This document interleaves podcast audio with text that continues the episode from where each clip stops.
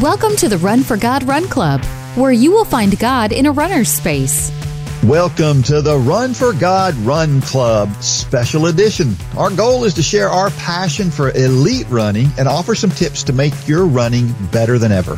We do that uniquely by sharing the views of a certified coach and an athlete. Today, we'll talk about some indoor track and field and there was a really high profile 5000 this weekend, which was very interesting. We'll talk about that. We'll also talk about tempo runs, what they are and how you execute them. I am your host, uh, Coach Dean Thompson, and joining me today is my favorite running conversation partner, Coe Booker. How are things the, in the Midwest these days, Coe?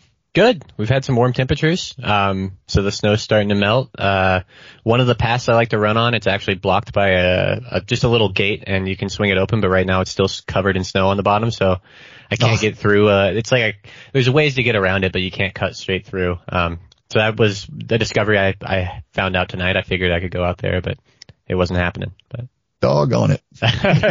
maybe it'll be gone by the weekend. Maybe so, maybe so. Yeah, we've, we, it's warmed up a little bit here, but, uh, it was a little chillier today. So, uh, but I think it's going to warm back up this week. I think today was the low. So hopefully things get better.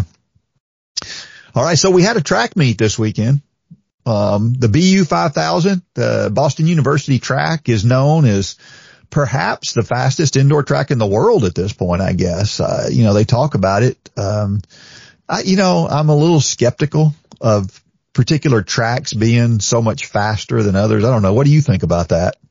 Uh, I read that paper. Um, I think it was a physicist made where he talked specifically about BU and why it's so fast. But one of the more interesting parts I found uh, was he he talked specifically about the angle and how the angle is designed to make certain paces be the most efficient because when you're running certain paces, you don't have to put any force laterally to turn. I think yeah the main point. And so maybe it's something about BU where they have their angle just right to where depending on the race, if maybe if it's a 13 flat 5K, you're running the right speed. I can't remember what he said the optimum speed is on the BU track, but it's, it's, there's a lot of science behind it. It was cool to read. must be conducive to the longer races because yeah. it seems like the longer races do better there than the shorter yeah, ones. Definitely. So yeah, it's either that's that or interesting. you've got more laps, so more time to have efficiency from the track. I don't know. Yeah, that's true too. That's true too. Well, in this 5,000 this weekend, um, we had a, a, big, you know, it wasn't long ago that on that very same track, we had a, an, a NCAA, uh, standard set, um, with Graham Blanks from Harvard. Uh, and then this past weekend, he, he didn't get to hang on to it too long before Nico Young from Northern Arizona University came by and beat it this weekend and was the first NCAA guy under 13 minutes running 1257 which is also, that's what eight seconds under the Olympic standard. So, uh, pr- pretty outstanding. Um, now I've read that he's not sure if he's going to run the 5K or the 10K for the Olympic trials when they come up because he hasn't run a 10K yet. So, uh, he doesn't know how he's going to do in a 10K. So what, what are your fears? You think he'll do better in a 10K? You think 5K is his thing? What do you think? I don't know. I mean, um, he hasn't necessarily looked like the class of the field. Am I misremembering wrong? But I don't think he's won a cross 10k title, has he? He's come second he quite a lot. Yeah. No, he's been up in there, up there, but. I mean, he's, uh, he's always, even, even, as a freshman, he was a factor. He's just never won. Um, yeah, so I don't yeah. know, maybe, uh, maybe 5K is his sweet spot right now, um, as he be. develops aerobically. I mean, I've seen some of the workouts he's been doing and it seems like he's got the foot speed to hang with any 5K guy, so. Yeah, but he doesn't have the foot speed to run a 1500. You know, it's, he seems yeah. like he's that, that strength guy, a little bit like Jakob, you know? Yeah. He, he's got, he's that, it's that in between thing. And Jakob uh, makes up for it because he's so doggone strong. But, uh, yeah, yeah, he doesn't seem to have a ton of speed either. Well, not only is his name young, but he is young. Um, his coach, Mike Smith, man, he has really done a great job with managing the expectations because Nico Young was a big name in high school. I mean, he, we had lots of huge expectations for him coming out of high school. And he, he did a good job. You know, his freshman year wasn't great, but, but over time he's just steadily improved and he's learned how to handle all these pressures really well, don't you think? Yeah, I mean, he always seems, he's always been that guy even coming, I mean, there was never really a question the way he came out of high school and how he transitioned to Northern Arizona was, was he as good as everyone thought as advertised. Um, and it's always kind of seemed like he's been that good, you know, and he's continued to grow. Yeah. Well, he seems that he's that way now. So what do you think about the NCAA five, 5,000 going to have Nico against Graham? Yeah. I mean, it's going to be a nuts race. I, I think I'm partial to Graham at this point just cause the, the cross country finish. Um, I think in a, in a close, I think Graham can outkick Nico, but it, uh, it'll be interesting to see. You think? I, I, think Graham can beat Nico from further out, but I, I think if it comes down to the last hundred meters, I think Nico can beat Graham. Yeah, I mean that's a good point. Um, I guess Graham is kind of more of a grinder than Nico is, so I, I mean he's gonna try. I mean, yeah, I I was listening to one of his interviews talking about the cross title, and he said he wanted to take it early, earlier than yeah. most people would, and try and make him hurt. So, um, I think Graham is slowly developing his finishing speed. I think, but yeah, yeah um, if he if he figures out that puzzle piece, he's going to be hard to beat from anyone. Well, one thing's for sure, it's going to be fun to watch. Yeah. and there's a few other guys, you know, that are, that aren't going to just sit back and let those two guys battle by themselves either. So, uh, yeah. it's, it's, it's, a great year for the 5000 and, and yeah. the NCAAs for sure. Well, it turns out that Nico Young didn't win that 5K with, that 1257. Uh, that went to Adriaan Wildschutt. Well, I've heard it pronounced Wild Scoot. I've heard Wild Shoot. I'm not sure how you pronounce his last name, but, yeah. uh, Adriaan Wildschutt, uh, he's from South Africa. Um, he ran at Florida State. What was it last year he graduated? Year before last? Uh, I think it was two years ago. Been, been within the last couple of years. Um, but that was a South African record for him. Um, what he run? 1256, I think was what won it. So he just, he finished just ahead of Nico. Um, kind of beat him on, on that last kick. So, um, congratulations to him. Um, they had two heats, which was interesting. They didn't want to crowd one big heat. They had so many big names at this meet that they had two basically headline races. Um, they just split them down the middle and tried to make them even. Edwin Kurgat won the second heat, which was a surprise to me. I didn't expect that. Um, he ran 1257. Um, Yared Nuguse, uh, in that one ran 12, 1302. Um, was that a surprise to you? No, I mean, I think he's, I mean, he's the best runner, distance runner in the U.S. right now, middle distance, distance, bar, bar none, I think. Um, uh, it was, I don't even know what his 5K PR would have been in college if it was his pro 5K debut, but I'm, I thought he had a good shot at winning. I think a lot of people did too. Yeah, I thought so too. And you know, with his mile speed, you would, you would think he had, had a good chance to win in a kick and, and he didn't, but, uh, Yared seemed to be happy with it. Uh, but yeah, I, I think his, um, his coach, uh, Ritzenhein seemed to believe that he could run somewhere around 1250. Um, if everything, you know, kind of fell into place and maybe it didn't, you know, maybe it was one of those days where he didn't feel it, but it, you know, he felt like he grinded pretty good. So I don't know. Yared Nuguse, for those that don't know, he is the American record holder in the mile. He ran 343 last year and so he's, he's fast. He's super, super fast. And, and you're right. He is the class of, of American middle distance running right now. So, um, I was a little surprised. I really thought he would win that heat. Um, Abdi Nur, uh, another guy who, um, has been running really good. He got the, the Olympic standard too and ran 1303. Um, those were the guys that kind of stuck out to me as far as the ones that, that I felt like did pretty well. Uh, one name that I know you and I talked about, um, Woody Kincaid. Uh, you know, the, the, the US, US champion, right?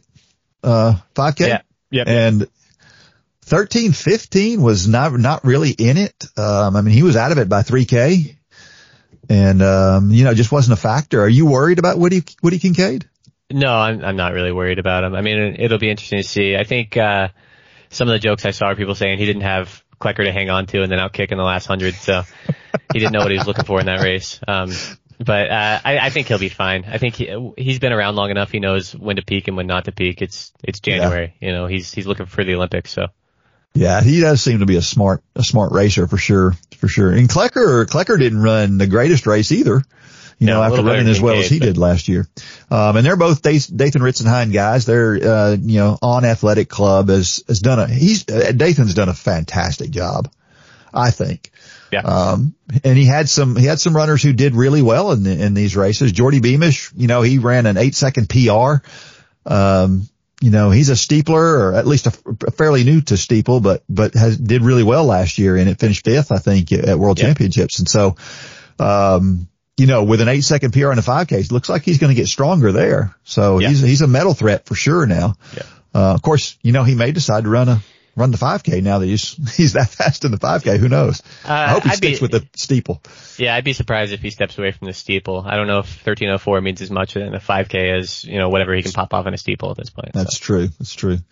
Um, and then, uh, Morgan McDonald ran 1307, which was another pretty good, uh, pretty big PR for an OAC guy. So, um, good to see the guys at On doing well. Dathan Ritzenhein's a pretty cool dude. Um, I like him. We ran in, you know, I, I don't know if I ever told you that. Have I ever told you the story? I was, I was on an airplane. We were at the, uh, Club Nationals cross country championships. And we're on a plane and, um, Debbie, there was a guy sitting between Debbie and I for whatever reason. They assigned the seats that way. Debbie starts talking to this guy. Well, the guy looks like a runner. Sure enough, it turns out he's a runner. Um, and, and, um, uh, oh my gosh, his name just jumped out of my head. Finished fifth at the Boston Marathon and, um, uh, oh, his name, I've lost his name. Anyway, they start talking and Debbie's like, Hey, do you want to switch spots? Um, so that I could sit next to him. So I went over and sat next to him. We had a really short flight. It was like 45 minutes. We were going Yeah. from Spokane to, uh, Seattle.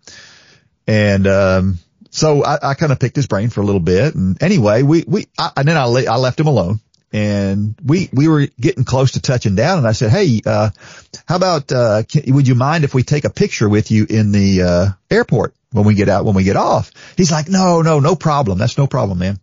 So super, super nice guy. And, uh, so we get off and as we're going down the jetway, he says to me, he says, well, let me introduce you to my training partner. And so as we exit the jetway, he says, let me introduce you to my training partner, Dathan Ritzenhein. Wow.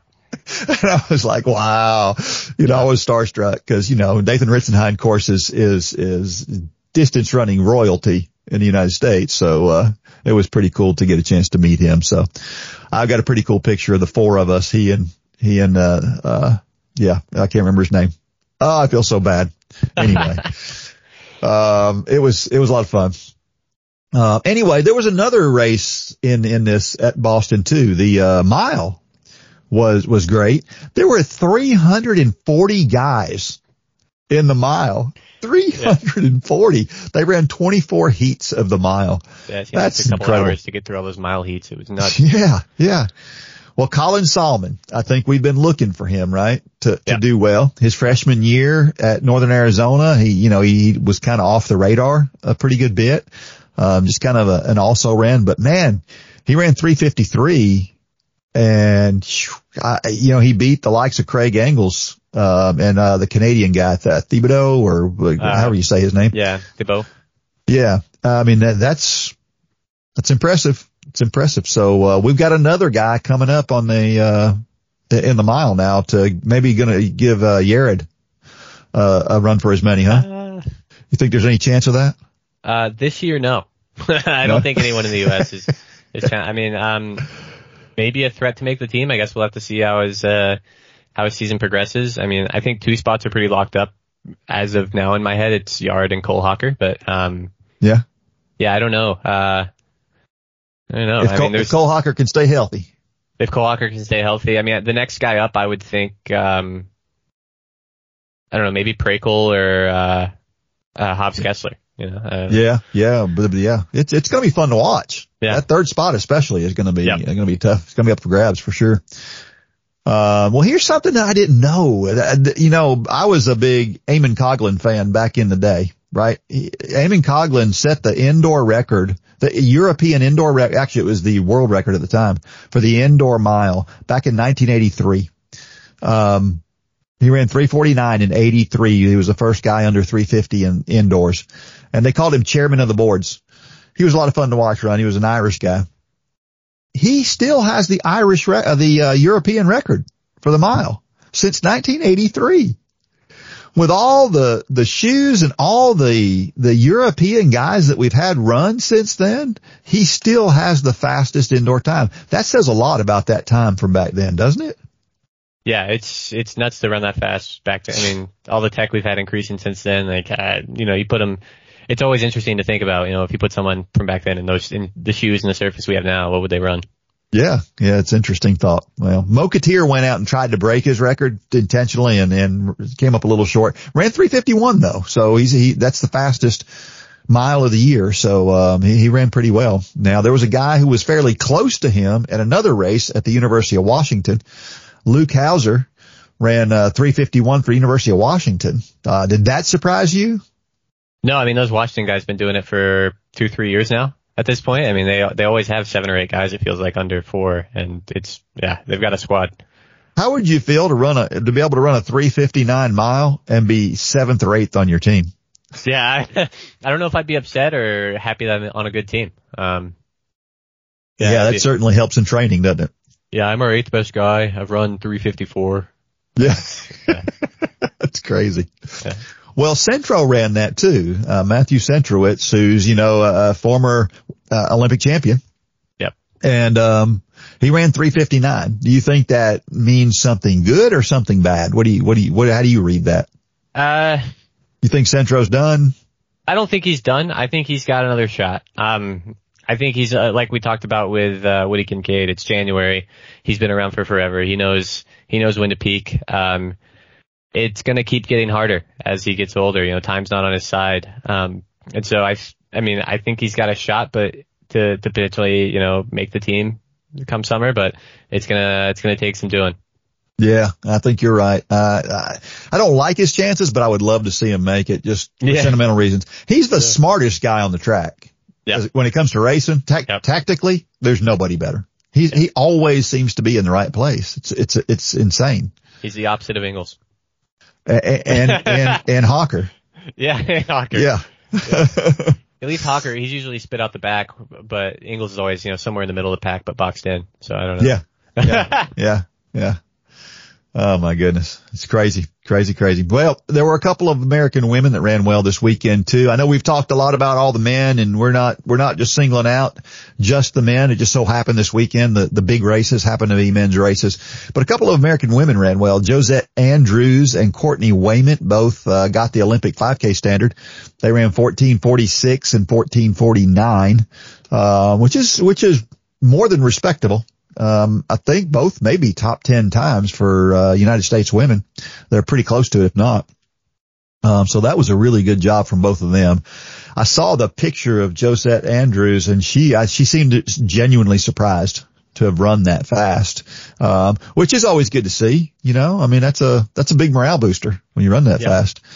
Uh, they're still a little ways from being competitive on the world stage, but you know, it's still, like you said earlier, it's, it's, it's early and you know maybe I sure would like to see the our women get get more competitive in the international stage. Well, I'd yeah. like to see our men get more competitive too. D- uh, distance yeah. You know, I mean, really would. Now Nuguse is there. Yep. Uh, but but past Nuguse, I you know I don't know. We've we've had some some women in the steeple that have been really good. But uh, nothing over the 800. We've really been been great with uh, with the women. So yeah, I mean Shelby had the year before she got popped, uh, where she was running yeah, really really well. But that's true. Um, we'll see how she comes back next year. But yeah, it'd be nice. Well, and then the Oregon, University of Oregon women ran the second fastest DMR in history. That's the distance medley relay. If you're listening and don't know what the, what that means. Um, she missed the, uh, the NCAA record, or they missed the NCAA record by less than a second. The NCAA record's held by Washington. It really surprised me. I didn't realize that Washington had such a good DMR team. Did you? No, I, I, I, what year was that? I don't know. I did. I didn't look it up, but I yeah. I just saw that Washington has the record, and I thought that's that's interesting. Uh, I, you know, it wouldn't surprise me if the men had the record um, yeah. with all the middle distance uh, folks they've got there, but um, but I didn't realize the women were so good. So uh, that was interesting. So, uh, but but good for the University of Oregon women um, to have run that fast. So. Yeah, so maybe next week, uh, we'll talk more about women's running if, uh, there happens to be more, uh, notable performances on the women's side. So we'll see. Upward Sports Run for God Run Club is the best way to stay motivated for your fitness journey and your faith journey. You get these weekly podcasts, but there is so much more. We have proven training plans available for you, whether you're just at the beginning of your fitness quest or you've been running for 20 years. We have something for everyone, and it doesn't matter where you are with God either. We have something for you there too. If you're not a member, join today at runforgod.com. It is the best value you will find.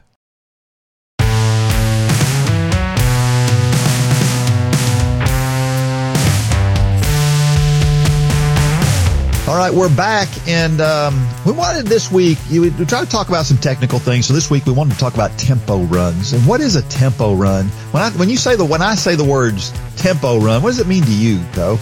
Uh, I don't like the term tempo run because it can mean a billion different things to a billion different people. Um, Yeah. I I would tend to think probably threshold is what most people are referring to, or at least maybe in my head. I don't know if that's what, that's why it's such an ambiguous term that I don't like. Um, everyone has a different definition. It seems like. Well, you probably you probably have that in your head because I probably put it there because that's what I think about. Yeah. And you'll ha- in high school we did we did tempo runs. We did them at threshold pace, and so that's probably why that that's in in your head, and it is mine too. I, I use the words interta- interchangeably a lot: tempo run and threshold run. And I hear somebody talking about a you know, a 16 mile tempo run. I'm like, you can't do a tempo run for 16 miles. Yeah. you know, uh, but they mean something a little bit different and, and that's okay. It's okay. I think about it. It's a lot like, uh, fartlek. You know, a lot of people use the term fartlek. Yeah. And to me, the term fartlek means you're running at all sorts of different speeds and different distances. Um, that's the classic use of the word fartlek, but some people will run like, you know, for, for 20 minutes, they'll run two minutes on, one minute off, and they'll call that a fartlek run. Ah. Well, in my head, that's not a fartlek run. That's an interval workout. Yeah. So, uh, you know, it, it, it's all, it all just depends on how you look at it. And it's, uh, and listen, I'm not picking on anybody who uses a, a different way of saying it. It's all fine and good as long as we know what each other's saying, right? Yep. That's, that's the main thing. So, um, and, but right now, when you talk about tempo or threshold, well, as we were talking about, that's kind of the, the big, the big word now, except with one word in front of it, right? Double threshold. Um, we're hearing that, that term over and over and over again because apparently in Norway, that's their, that's their deal, right? Is to do double threshold work. So they, they do a, a threshold session in the morning and then they'll do a threshold session in the afternoon. A lot of that work is split up. So, you know, I usually think of a threshold run as, you know, a, a, four mile run, you know, at, at a particular pace. Uh, but a lot of the stuff they do, they'll do mile repeats or, or something shorter, um, at that, but at that same pace. Yep. And, um, anyway, so some people I believe think that it, that it all started there. This whole idea of double threshold. People have been doing double thresholds for a long time, since the sixties at least. Uh, so it's not a new thing, but it has, it has come in vogue lately, I guess. So, and I, and I think that maybe they've improved upon a little bit uh, Maurice Bakken and, and that group. It's, is, is it Maurice? Is that right? Marius. Marius. That- Yeah. It's M-A-R-I-U-S. Yes. Yeah. Uh, yeah. Uh, you know, maybe he's, maybe he's tweaked it a little bit, made it a little bit better. Um, have you tried double thresholds? I've never tried double thresholds. I do a lot of single thresholds. Um, it's something I want to look into at one point. Uh, our, my college coach didn't really prescribe it, um, but it's, it's something I've considered maybe doing post collegiately, but I got to get to a point in where I'm fit enough to where it makes sense. Um, Yeah. Well, I remember when I was 47 years old, about what's that, about 11 years ago, um, I had a really good year competitively. Uh, that's the year I won the Myrtle Beach Marathon, ran 239 in the marathon at 47. And I, I, you know, I was, I had a really good year. Well, that year, the only workouts I did were tempo runs. That was it. Threshold work. That was the only thing I did. And, uh, I had a great year that year. So, you know, I think if I only had one workout to do, that would probably be what I would do. So now a lot of people take like a, a marathon pace run. They'll call it a tempo run. Again, you can call it whatever you want to. I like to call it a marathon pace run. Um, and of course there's other paces that people call tempo runs. I guess anything that's up tempo and faster than easy pace could potentially be called a tempo run, right? yep, yep, yep. Um, and you know, I mean, the word tempo just state, you know, it's kind of a, a steady, a steady run to me. So maybe that's why, why that, that term is used so, so widely. Um, So as far as paces go and calculating that pace, you know, what the professionals do is they take blood and they, they can see the amount of lactate that's in their blood and they can tell exactly where they are pace wise, whether they need to speed up or slow down to get right on that, that pace, which is interesting. I was, uh, listening the other day to somebody talk about they, they are not too far away from having a continuous monitor that you, that you wear on your arm so you can tell what your lactate level is at, at that moment. Can you imagine?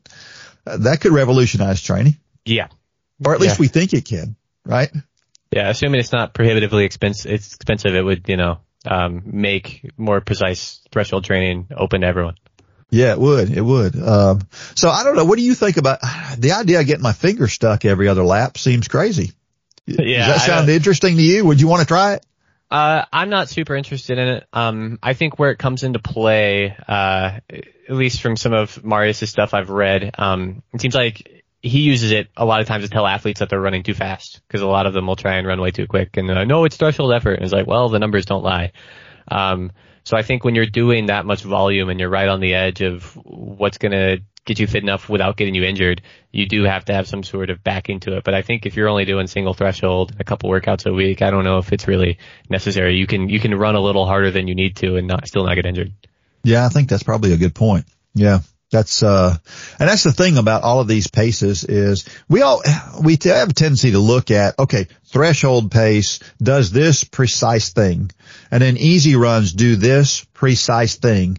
And the truth is they all have bleed over effects and help in all other areas, right? If you, if you can run good threshold runs, well, that's going to push your, that's going to push the pace that you can run at a fast pace down a little bit so you can run a little faster for a little bit longer. And that's great. That's the whole idea. But it's also going to make your easy runs a little bit easier too. It's, it's not going to be, it's not just going to affect one, one particular part of, of your running.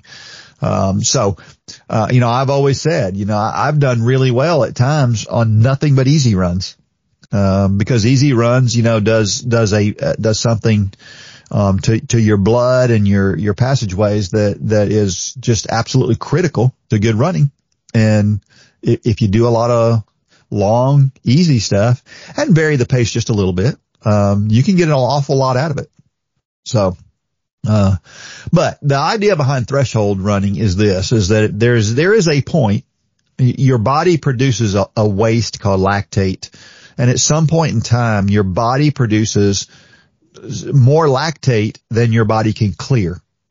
That theoretically, that is your threshold, is the point at which your lac- lactate removal and your lactate production is exactly the same. That is supposed to be, and the idea is to stay just short of that and run for as long as you can. And theoretically, you push that pace so that you can run a little bit faster the next time.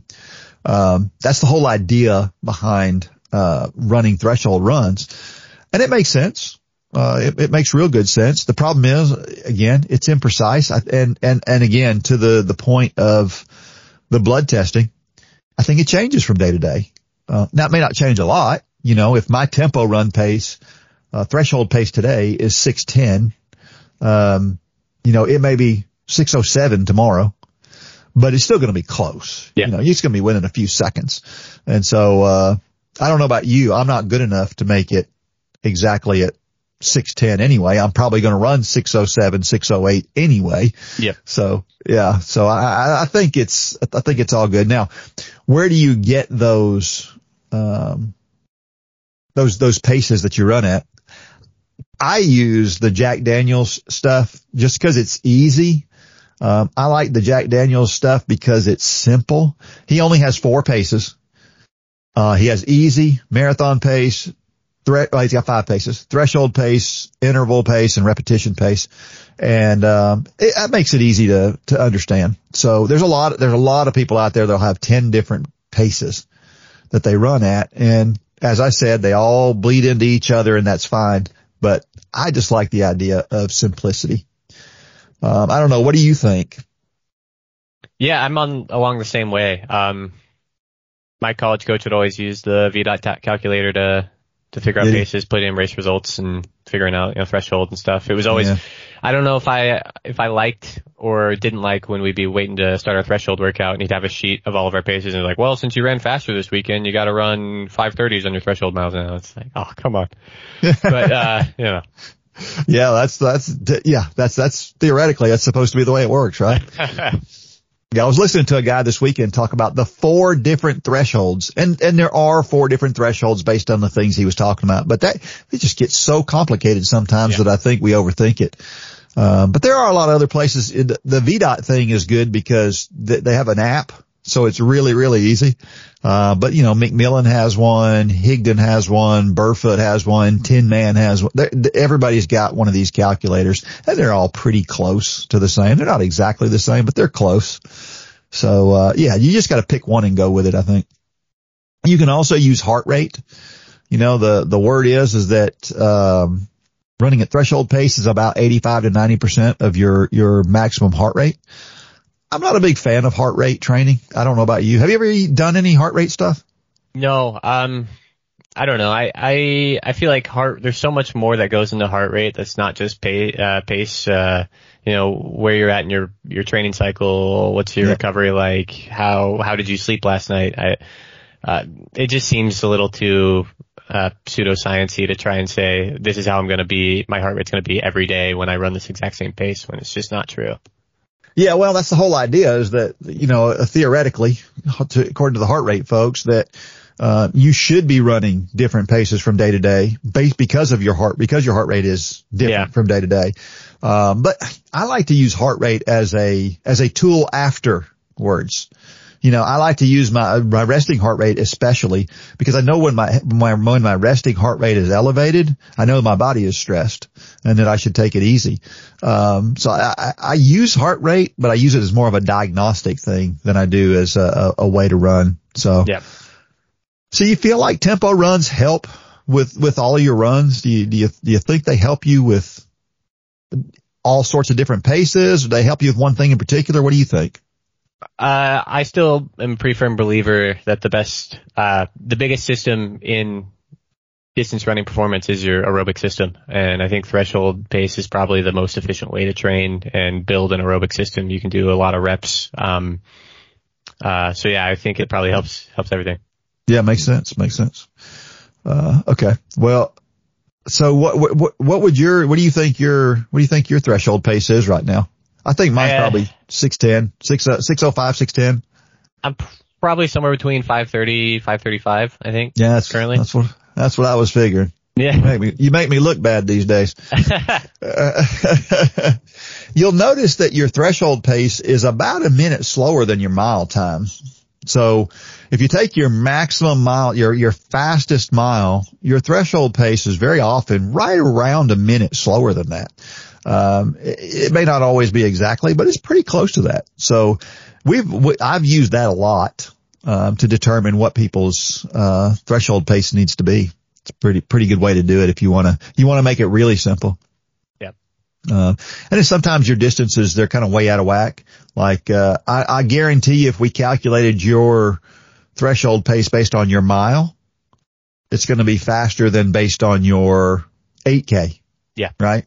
Yeah. Um, cause you're, you're more of a short distance runner. And so that, that, that, that makes a difference. So depends on how you, where you calculate it too. So, um, it, it's all good though. I also think that, uh, threshold runs are really good as a mental booster as well, don't you? Yeah. Don't you think um, they help you from a, from the mental side because it's, they aren't that easy to no, do? It, it's not the hardest workout in the world. It's not the easiest workout in the world. It's something where I can just kind of like turn my brain off and plug away at it. Um, but yeah, I mean, if we're getting towards the end of the season, we're getting through a taper and we're just going to be doing, you know, five or six by K at threshold and it feels easy. Um, going into big races, you kind of know you're ready. Well, it does. Yeah. Well, that's true too. But then the other side of that is doing a 30 minute threshold run tends to be pretty hard. Um, so you get, you get kind of that race feeling, right? Because, you know, races are not, are not eight minute intervals. Yeah. You know, and so it, it gives you that chance to, to feel that grind and work on that grind a little bit and relax when it starts to, to, to hurt a little bit. Um, so I, yeah, I think they help us from a mental standpoint as well. Now I think anything longer than 40 minutes is a whole different type of tempo run. Um, I, I don't know about you, but that, that's always been my, I, I think the most efficient tempo work is, is 20 to 30 minutes. Um, longer than that if you're doing repeats. So yeah. if you're doing, if you're doing repeats, then I think up to 40 minutes. I think anything over 40 minutes though becomes something a little bit different than, than threshold work. Yeah. Now I know the professionals will do some stuff that's longer than that and that's fine for them, um, at their fitness level. Um, but for most of us, um, I like to keep things around that, that, that level of 20 to 30 minutes works really well. Yep. So yeah, matter I, of fact, when, when we used to do tempo runs at, uh, in high school, I used to give everybody a different distance to run their tempo run so that everybody finished about the same amount of time because yeah. it was really mo- mostly about how long you ran, not how fast you ran, right? Yep. Which made sense. So, and then of course you got to take into account, you know, terrain, wind, temperature, all that's going to affect your pace. That's why I like to do mine on the track because I can compare one tempo run to another if I do them all on the track. So I tend to do them that way. They're a little bit faster on the track, obviously, because the conditions are controlled, but it, uh, it, but it also helps you to be able to compare them. So do you do yours on the track or do you like to do them on the road?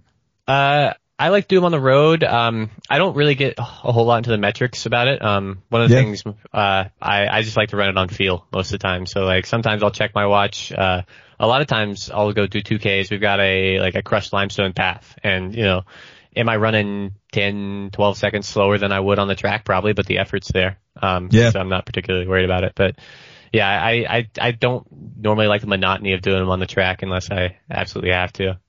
Yeah, yeah, that's the that's the difference between you and I. I like the I like the being able to check my pace every every 400 meters and know. uh, all right. Well, don't forget, anytime you do any kind of hard work, don't forget to warm up and cool down. Make sure you stretch well. Make sure that you're not running hard too often. You know, I see people that go out there and you're trying to grind it out on the track three, four times a week. You can't do that. It's bad for your body. Um, one tempo session a week is more than enough. Um, so, so be careful of that.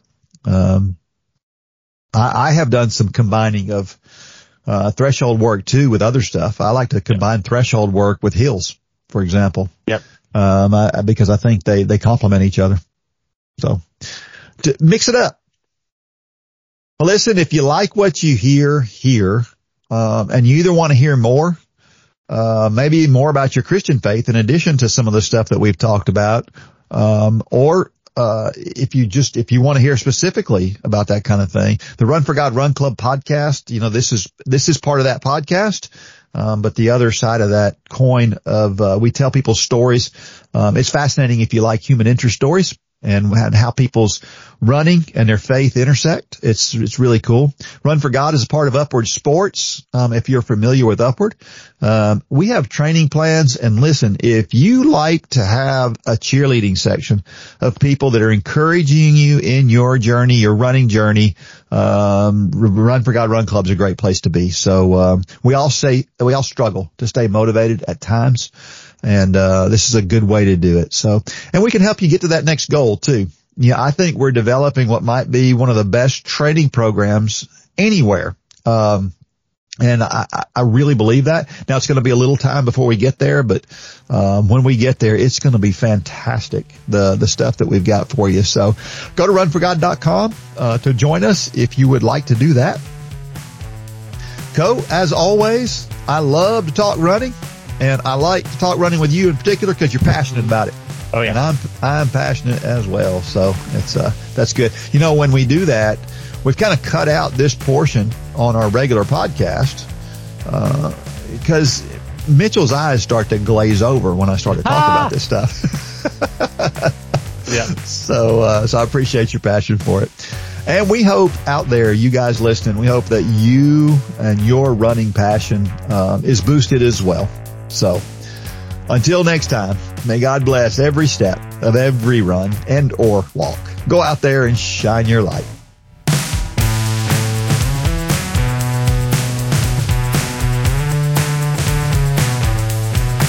For more information about the Run for God ministry, go to runforgod.com. If you have questions about your salvation, click on the Peace with God tab. There's nothing more important. Thanks for joining us today.